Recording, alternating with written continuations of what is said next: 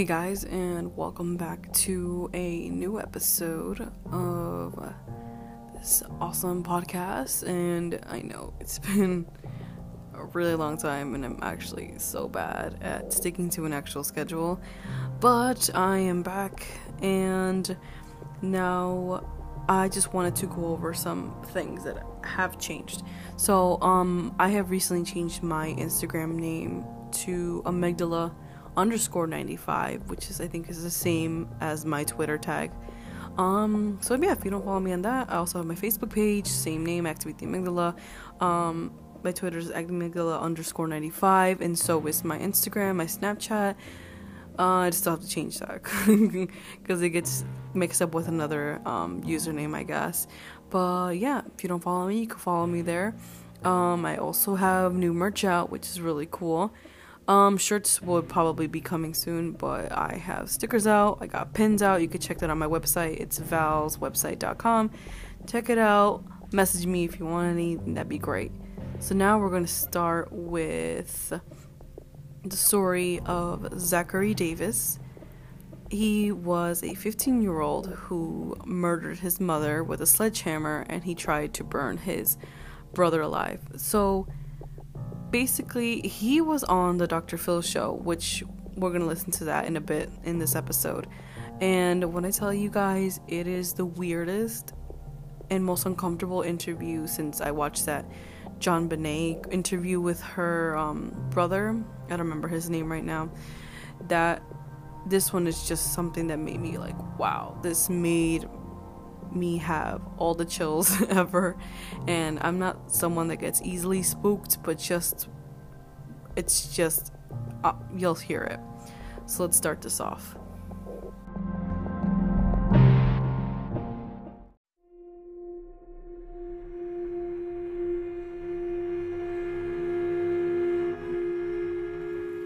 Zachary was a quiet and reserved boy who clearly had a history of mental illness. His father died when he was around nine years old. He died of a disease called Lou Gehrig disease, which is when your nervous system weakens your muscles and it impacts your physical function very much. And there's really no cause of this disease at all. So he was taken to the Vanderbilt University Medical Center right after his father passed away. The psychiatrist noted that he did suffer from some kind of mental defect. So Zachary claimed to be hearing voices, especially like his father's voice, and seeing things and having just random episodes. He was diagnosed with schizophrenia and depressive disorder. Although he was pretty quiet, he just started to become much more withdrawn from his family and much more on his own. So when he started, he at his fourth session, his doctor, Dr. Freeman, told the courts that Zachary claimed to hear his father's voice at this point. So, psychologists recognized that he was experiencing a very deep depression, like the one Zachary had picked up after the death of his father, which is something pretty normal. So, when Zachary he went there was these three phases that he had to go. So he did go through the first two phases which was the most common ones um, numbness and depression but he didn't make it to the third one which is recovering from all of this because his mother pulled him away from these sessions.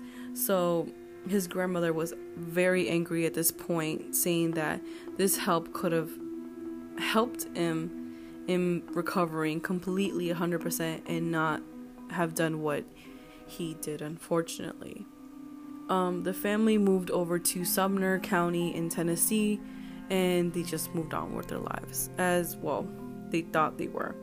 So Melanie, who worked as the paralegal and trained hard as a triathlete, she did her best to pass her husband's death and to keep her boys happy. Um, to her youngest, Zachary was just a little too much for her to handle.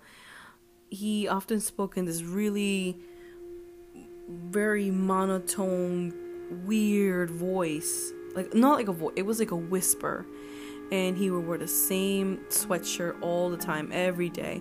He had this application on his phone about crime, about serial killers, and listed torture devices.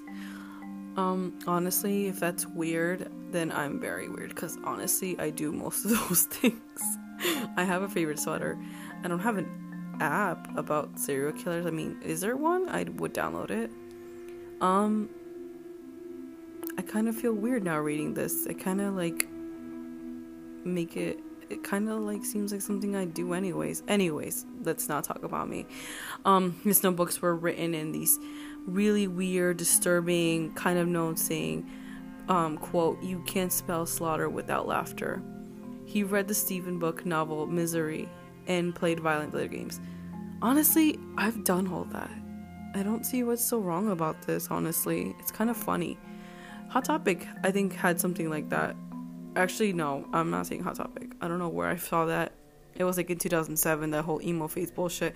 I was it a song? I heard that somewhere, and I don't know where it is. I don't think it's weird. I honestly don't think that's weird, honestly. Um, so it wasn't really evident that it was going to show that he was going to commit these crimes in the future until August 10th, 2012. So Zachary, his mom, and his brother, who was around 16 years old, his name was Josh, they went to see a movie. So when they came back, um, they packed several things into a backpack, um, including like clothes, a notebook, a toothbrush, gloves, ski mask, and a claw hammer. Um, it seemed that Zachary was, it looked like he was gonna run away from home, but he was actually planning something much more sinister. So his mom, Melanie, went to bed at 9 p.m. When she was asleep, Zachary went into his bag and retrieved the sledgehammer from the basement and entered her room. So he came in, opened the door, and he bludgeoned her to death and struck her nearly 20 times. He was drenched in her own in her blood, and Zachary closed the door, went to the family game room, and drenched that in whiskey and gasoline before setting it on fire. He shut the door and just ran away from home. He tried to kill his brother Josh in the fire, but because he closed the door to the game room, the fire didn't completely spread immediately, and the older brother Josh was he started he woke up from the fire alarm and he went to get his mother and he found her in this pool of blood. So Josh escaped the fire to a local neighbor's house. Zach was found by the police nearly 9 to 10 miles away from his house. He told the authorities that, quote, I didn't feel anything when I killed her. So, in a confessional that was videotaped, that was given to as evidence in the court, Zachary gave this horrible explanation and this weird his weird voice again. He explained how in the disembodied voice of his father told him to kill her. When asked by the detectives in the confession if he could go back in time, would he still carry out the attack? Zachary said, I would probably kill Josh with a sledgehammer too. So the defense attorney Randy Lucas asked during the court, quote, Did he tell you to do anything specific to your mother? Zach said no, and he showed no remorse or any emotion at all when investigators presented him with pictures of his mother, blood-soaked body. And he he even looking at it, he there was no emotion, there was just no flinch, there was absolutely nothing, as if it, like like looking at a wall. So he said he picked up the sledgehammer as the murder weapon because, quote, I was worried that I'd miss and that this tool adding gave him the highest chance of killing her. So during the court, the judge was also presented with Zachary's interview um, with the Dr. Phil show, which we're gonna play in a minute. So when they asked him, Why did you kill her? he said, She wasn't taking care of my family. He started laughing and he described how large and heavy the sledgehammer was. He also laughed when he described the sound of the sledgehammer made when connecting to his mother's head. He said it was a wet thumping sound. Then he started giggling, which is fucking crazy.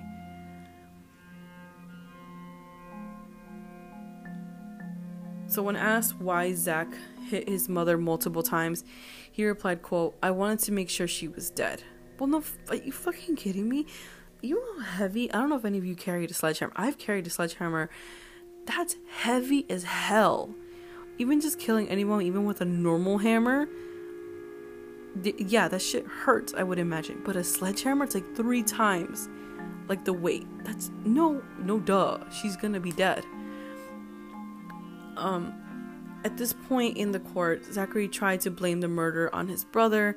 Um, it surprised everybody there, and he admitted he the defense attorney who admitted openly in court that Zachary Davis killed his mother. The defense was trying to get some lenient sentence for Davis, and they tried to pin the crime on his brother, didn't help him at all, obviously. So the judge said, quote, You became evil, Mr. Davis. You went to the dark side. It's that plain and simple. So the justice system and the juror um, gave the notion that while Zachary had clearly premeditated his mother's murder, obviously with the backpack, um, it was also apparent that it w- he was deeply, obviously, mentally ill, crazy as hell. Um, basically, and then Dr. Phil looked at the teen. He said, When I look in your eyes, I don't see evil, I see lost.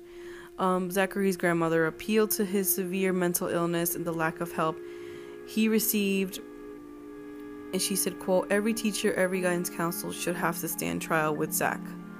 Zach is not a monster. He's a child who made a horrible mistake. She believes his mother failed to get him the right help at the time and she shouldn't have pulled him from the therapy and that she paid for the mistake with her life so Dr. Freeman, the psychiatrist that was helping Zach at this time, I diagnosed him, also testified in court saying, quote, judgment was driven by his psychosis, and that because of his mental illness could not have possibly premeditated the murders. Um, I don't know about that. I mean, he took his sweet time packing a backpack, but um, okay. The jury and the judge didn't feel the same way, however so Zach was sentenced to life in prison after a jury deliberated just three hours to reach a verdict. A life sentence in Tennessee is a minimum of 60 years and the possibility of parole after 51 years. Zachary Davis will be in his mid 60s by the time he gets out of prison. I mean, whether or not people argue if this is cold blood, premeditated murder, or this was, you know, his psychosis screwing with him, I think it's just a horrible story. I think, in my opinion, I don't know. I'm kind of on the verge of both because people. I've I actually met people with like psycho, I mean, um, schizophrenia, and it is just terrible to see. It is very sad, and I don't know. Honestly, I'm in the line of both. I just feel like it's much more premeditated. Um, I don't believe the dad thing as much. I mean, he started packing a bag and he knew what he was doing. Um, he started a fire, which um, he didn't say. He didn't say that his father said to, you know, set the house on fire and kill your brother. I didn't see anything when I was looking this up anywhere that says that. So, I mean, that's pretty much on his part. Maybe he just said the whole thing about his dad so he wouldn't be in jail for so long. I don't know, but I think that's fucking crazy. So let's listen to just a, a little bit of this interview. And guys, when I tell you it's freaky, it is freaky as fuck. It is weird. He has this weird voice, and it just gets me it gets me all goosebumpy. So I'm gonna play it right now.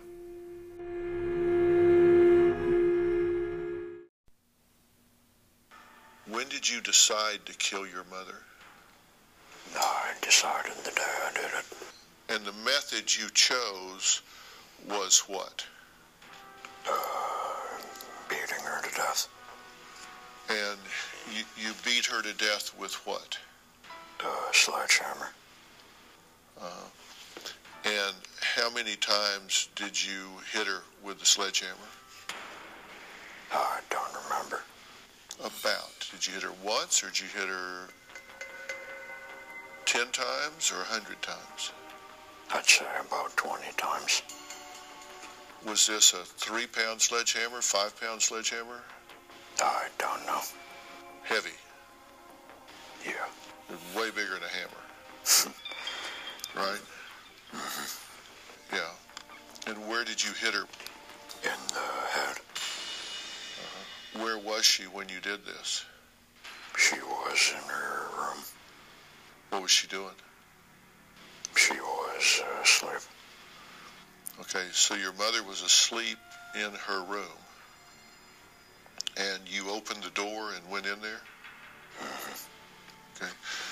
And you, you need to help me understand here. You're standing outside her bedroom door. You've got a sledgehammer in one hand. You've got your hand on the doorknob with the other. And you open that door. What's going through your head at that moment? I don't remember. My mind was pretty much blank. Where did you get the hammer? I uh, got it from our garage. Did you go out to the garage to get it that night? Uh-huh. And this was about 11 o'clock at night, right? Yeah. So where were you right before you went to the garage? Where were you when you made up your mind to do it? I was in the living room.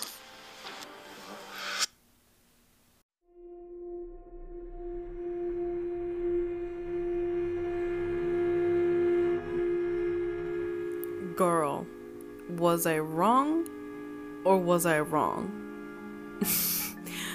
Tell me that shit was not fucking terrifying. Honestly, like he needed to play some sports. He needed he needed milk. He needed to play like hula hoop outside. He needed to listen to music. He needs to like he needs to download some Spotify and listen to some fire music. Like uh, no joke. He he really needs to do that.